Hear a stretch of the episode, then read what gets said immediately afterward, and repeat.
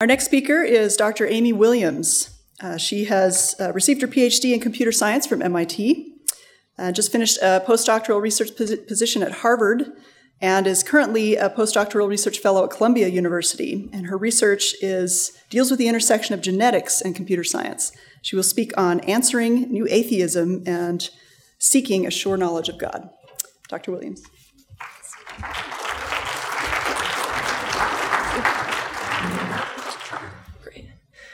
Uh, it's an honor to be here today. I uh, have a background in computer science and I study genetics, um, but my talk today is somewhat philosophical in nature and uh, talking about science very broadly. Um, and uh, I, I want to mention that a lot of my friends are atheists, and this talk is not intended as an attack on atheism, uh, but there is a growing movement called New Atheism that is very hostile towards religion and belief, and it's towards that movement that I uh, wish to critique today.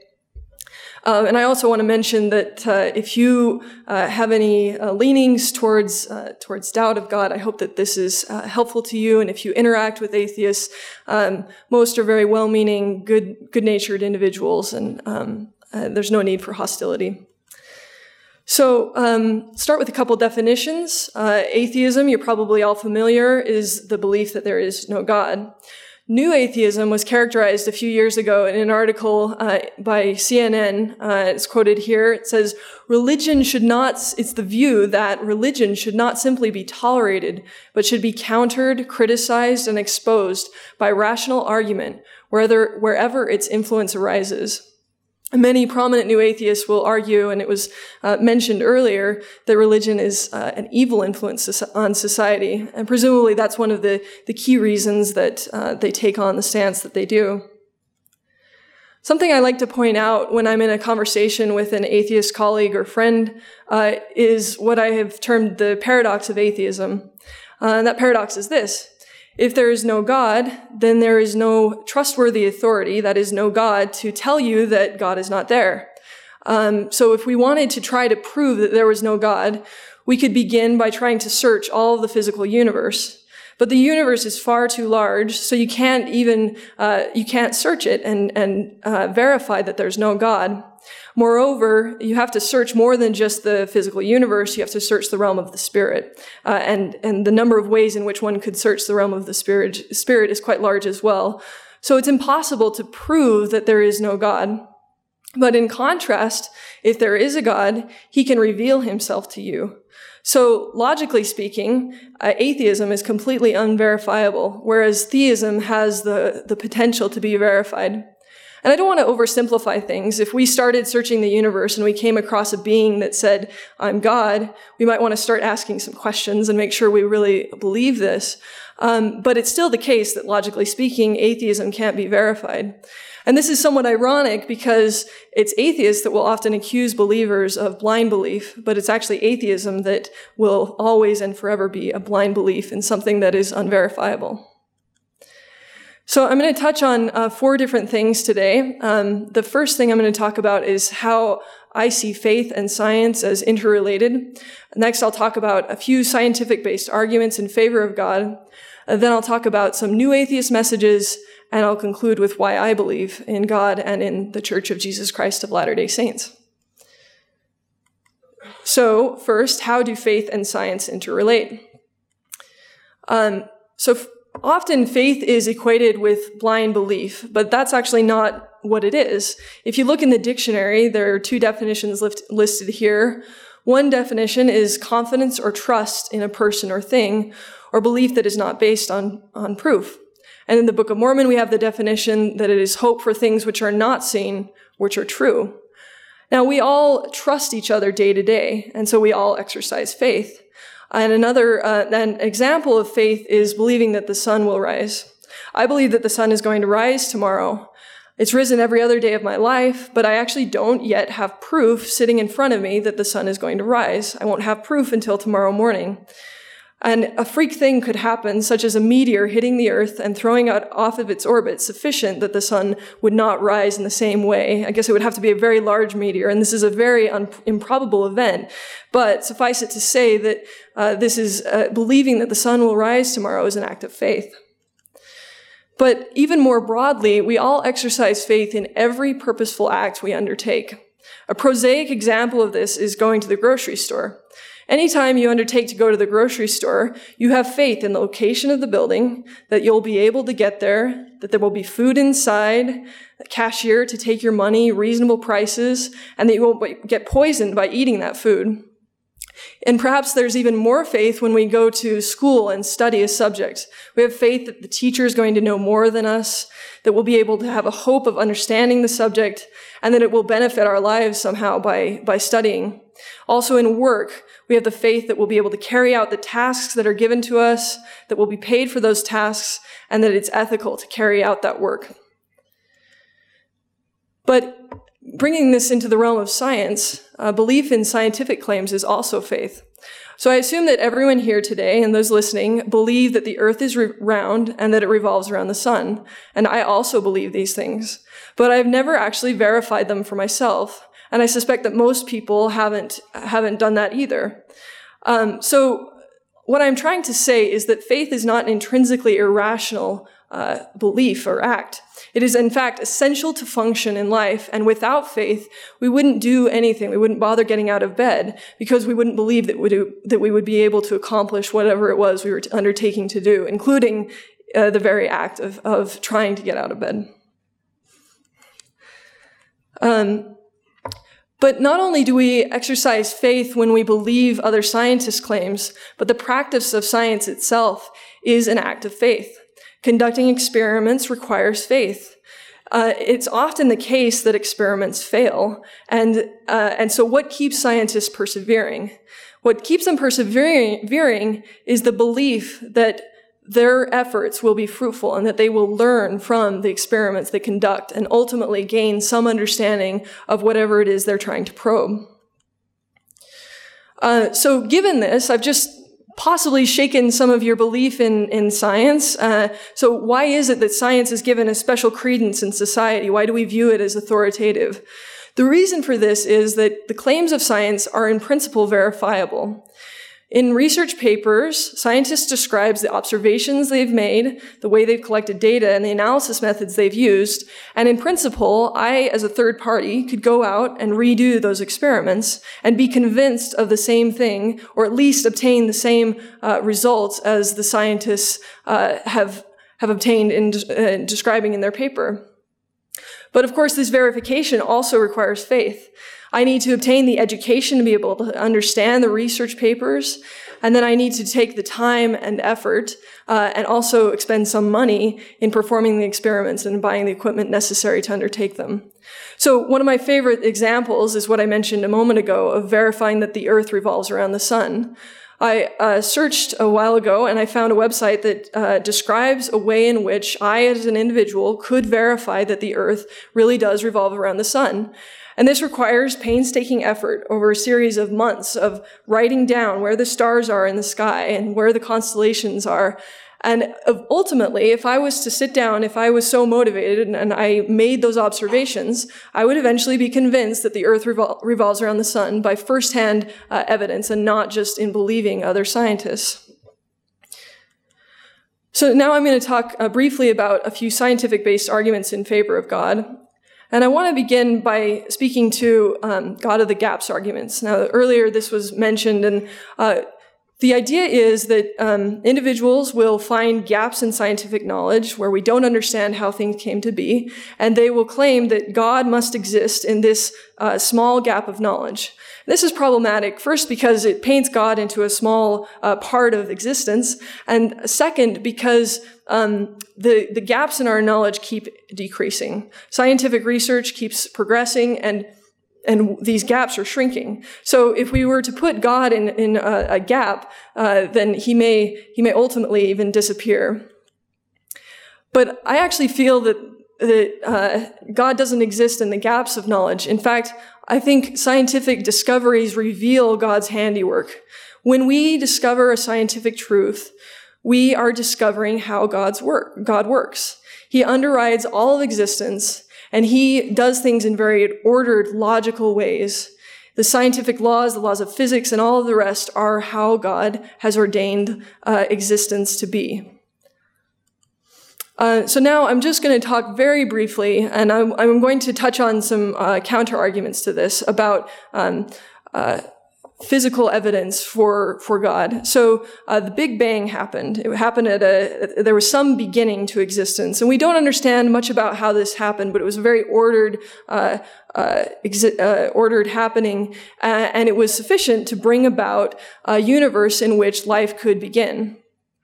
Uh, and then a few of the physical constants point quite strongly, and again, I'll talk to some, some counter arguments to this in a moment, but point quite, quite strongly to what's called the fine-tuned nature of the universe. So the gravitational constant, every, every physical object is attracted to every other physical object with, uh, according to a gravitation, the gravitational constant.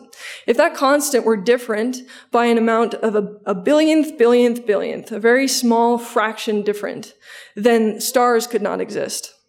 Uh, also, the critical density of matter, if, if matter were only 10 to the minus 60th, a very, very small fraction different than it is, then either the Big Bang would have collapsed in on itself because gravity would have pulled in all of, all of matter, or, um, or all, all of uh, matter would have expanded and you could not have had stars forming.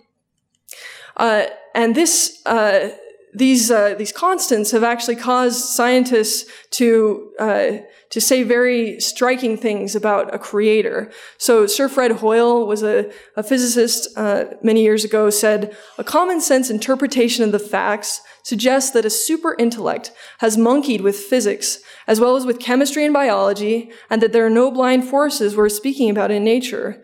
The numbers one calculates from the facts seem to me so overwhelming as to put, put this conclusion almost beyond question. It's a very striking statement, and he didn't believe in God in the way that that uh, we in the LDS Church do. We, he believed in a super intellect, uh, and you know, I actually think that he may change, may have changed his mind if he lived long enough to see some of some of the theories that I'll talk about in a little bit but it's it's still a, an interesting set of uh, set of facts here.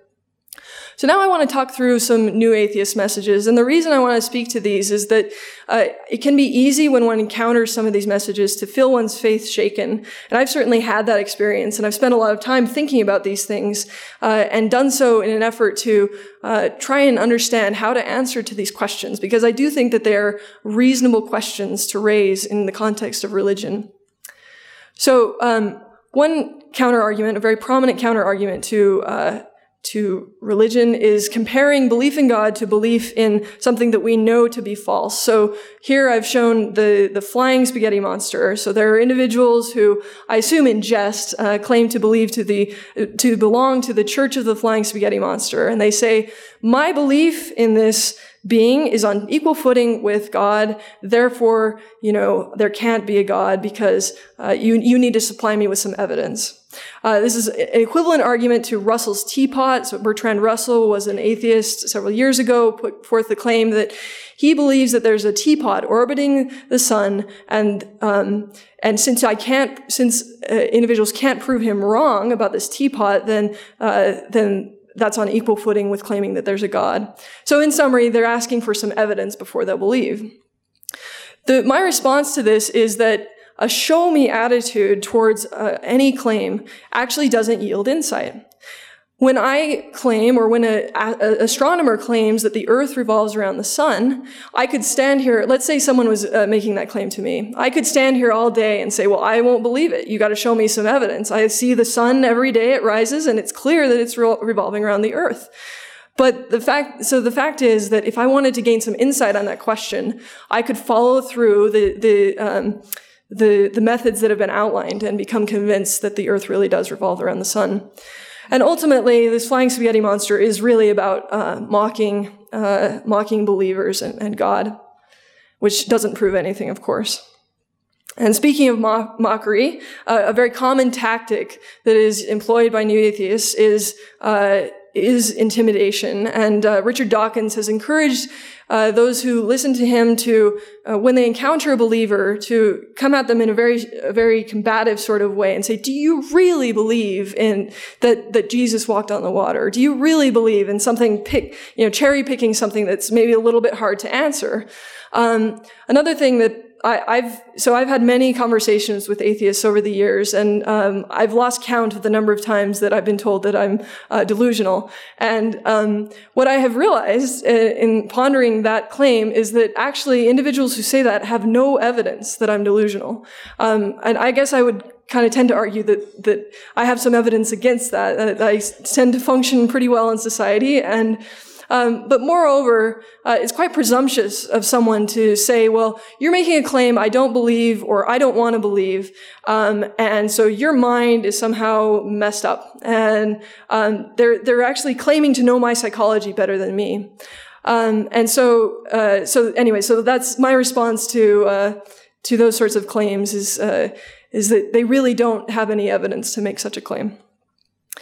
Uh, something I'm uh, I find quite sad is uh, reading articles by uh, great scholars that make false and overreaching statements. So this statement is not uh, in that category. This is a setup. So Steven Pinker, who's a linguist and uh, at Harvard, uh, published an article a couple months ago, and uh, he had a paragraph where he said that uh, you know, he started out and said, from science, we know that life began 4 billion years ago. The universe is 14 billion years old. Space and time don't fit our intuitions. All this is in consensus with uh, the scientific um, community and, and all seems just fine. But then in the same paragraph, he goes on to say, and we know that there is no such thing as fate, providence, karma, or answers to prayers. And, you know, reading this, I, I found myself feeling uh, like I wanted to ask them the question, how do you know? He started out with something very um, solid. And in the same paragraph, without missing a beat, he makes claims that for which he has no evidence, as far as I can tell. Um, another statement, now this is actually harkening back a little bit to a talk that was given earlier about uh, agency. And Jerry Coyne is a biologist at the University of Chicago, published an article a few months ago uh, in the Chronicle Review, and the whole article is about agency and claiming that the laws of physics are deterministic, therefore the chemicals in your brain are behaving according to these predefined laws, and agency is an illusion. And in the midst of this article, he puts in parentheses this statement, it's possible, though improbable, that the indeterminacy of quantum physics may tweak behavior a bit, but such random effects can't be part of free will. Now, I want to say that I don't know for certain, uh, and I don't mean to even claim that quantum physics is how free will operates. But to for for this person to say that uh, physics is deterministic and therefore we don't have free will is in uh, is in conflict with this concept that uh, that we already know and have good evidence for that there is indeterminacy and randomness in physics. And I'll just mention that. Um, you know, again, randomness doesn't necessarily mean free will, but it's more complicated than this article was was uh, was claiming. Uh, now, scientific-based uh, arguments are used uh, against belief in God. Now, I, I, study genetics and I do believe in evolution, so let that be clear. But one thing I like to say, and this is a bit of a caricature, but one thing I like to say uh, to summarize what what people uh, uh, claim when they say that evolution contradicts God is that they're saying we've looked at a bunch of fossils and we're pretty sure there's no God. And you know, to me, that seems like a complete non sequitur. Now, again, that's a caricature. And so to be fair, they're doing more than just looking at fossils. They're comparing them. They're, they're estimating split times and this and that. But it, this doesn't disprove God. Just because there's a relationship between species doesn't mean that there's no God. Uh, the multiverse hypothesis, which was actually talked about uh, earlier by Dr. Hellings, uh, is used as a counter argument to God. And um, I was able to sort of chat with him briefly uh, at the break and uh, so the, the, the, the, multiverse hypothesis says that uh, in, in each moment there is a universe that comes into existence with different physical constants than our own.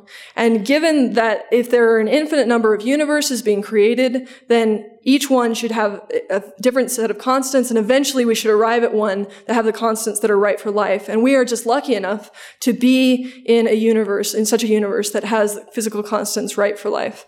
So my response to this is, that may be so, but that doesn't mean that there is no God.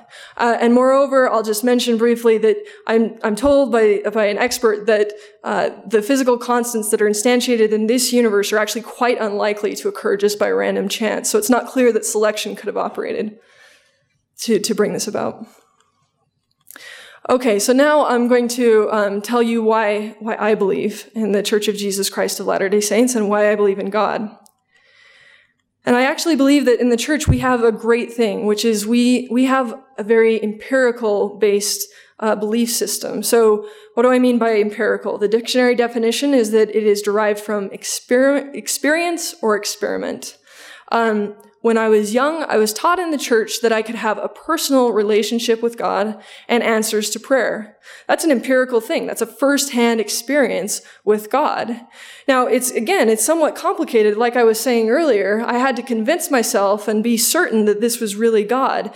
But I believed the people around me when they said that they had had such experiences. I didn't believe that they were lying to me. And so for a period of time, for a very long time, I didn't have that evidence of my own, but I, I put this, uh, this challenge to the test and I started to, to get some of these experiences.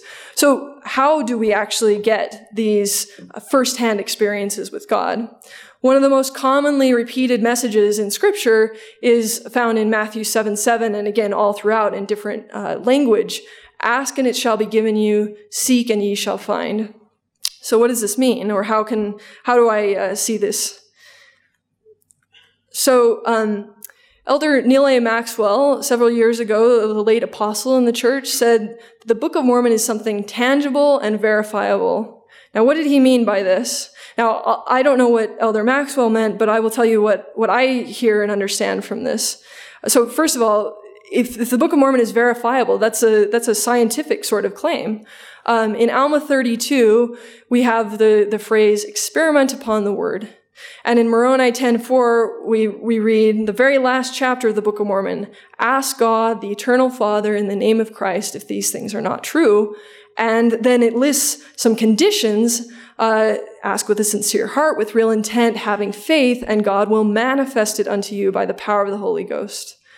So, so let me boil this down in, in detail. So, um, Moroni is reporting the methods he's used, and I'm putting my own words here on the observations. This may be different for uh, for other individuals, but I'll tell you my observations. So the methods that are used are, you know, you have to have a desire to know, and I'll say that I actually don't believe you have to you have to believe ahead of time that it's true. You have to believe in the possibility. Just like when I go out and try and verify that the earth revolves around the sun, I don't have to believe it beforehand, but I have to believe that it's worth my effort to, to go out and, and actually do it.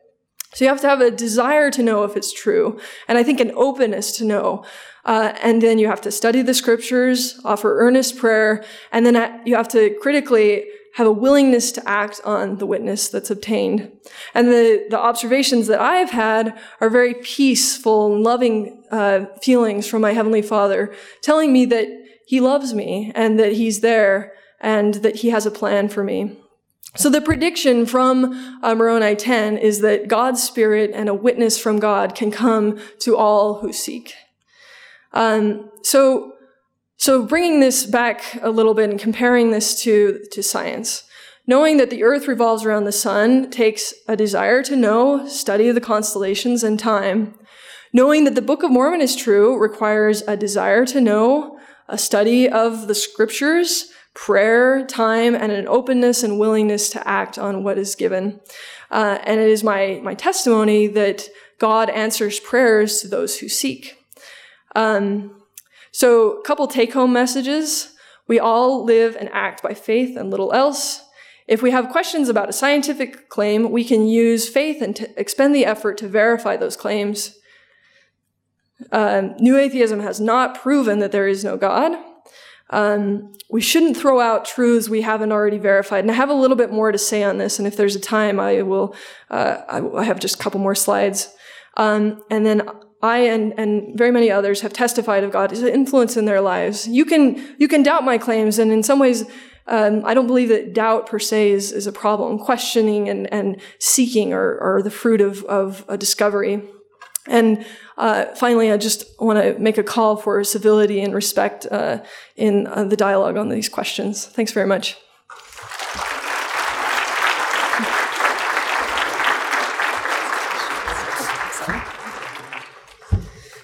Great. So, first question When you are confronted by new atheists about your belief, what is your most effective method for to engage? How do you keep things civil and maybe even productive?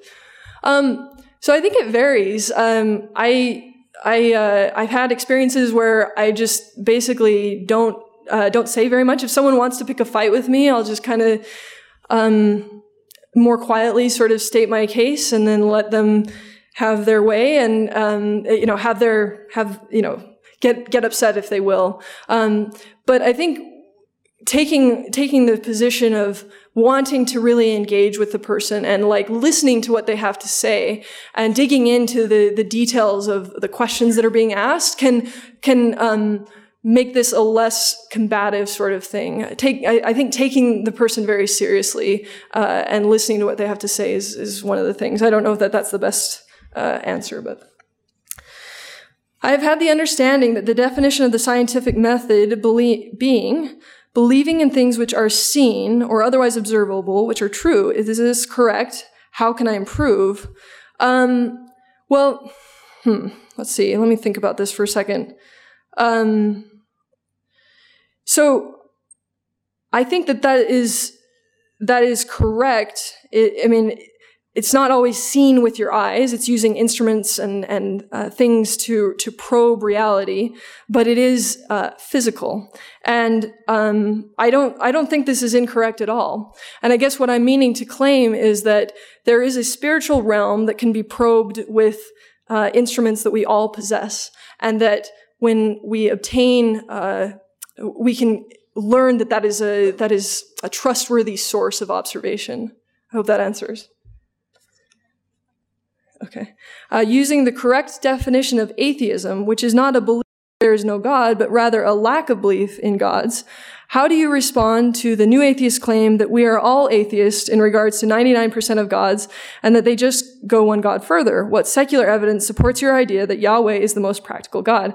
I'm, uh, I wish um, I cut some things. I, I uh, had some slides that actually answered this. So, um, so the question here's my response to this claim that that uh, uh, I'm rejecting 99% of gods. Atheists go just a little bit further to 100%. My my answer is that I actually believe in a divine being just like any other theist person on earth. That's a very different thing than saying that there is no God whatsoever. Um, and I ascribe to to God, Yahweh, very different uh, uh, properties than somebody that believes in Baal or Thor, but uh, we both would believe, if I was to interact with such a person, we both would believe in a divine being. So I hope that that can answer your question. I think that I think that, that it, taking a leap from I, I, don't think that this is a quantitative sort of question. I guess. So two, two more. Um, how does one become certain that the response that they receive is really truly from God? Is this not solely a decision one makes that is response, that is the response, sorry, is this not solely a decision one makes that the response is from God? Yeah, so I think this, this is a tricky question. And um, when I first started having uh, spiritual experiences, this was a question I had. Is it possible that my mind was tricking me and that I was telling myself this was God? Um, and I guess what I would say to, to a person that has this sort of question is, uh, if you will continue to be faithful to the gospel of Jesus Christ or the light and knowledge you've received concerning God, and if you will ask God to prove himself to you, eventually he will. Um, when you get to a certain level of commitment with God, He will He will prove Himself to you in a way that is unmistakable. That is my witness, and, and that is my experience. Um, as opposed to believing it, sorry, as opposed to believing, is it possible to know that God is real? How does one make that transition? So, um, I would say that it is possible, and I think this is related to the previous question. And the reason I feel that it is possible is that God can do for you things that you will know personally could not be done by any other means.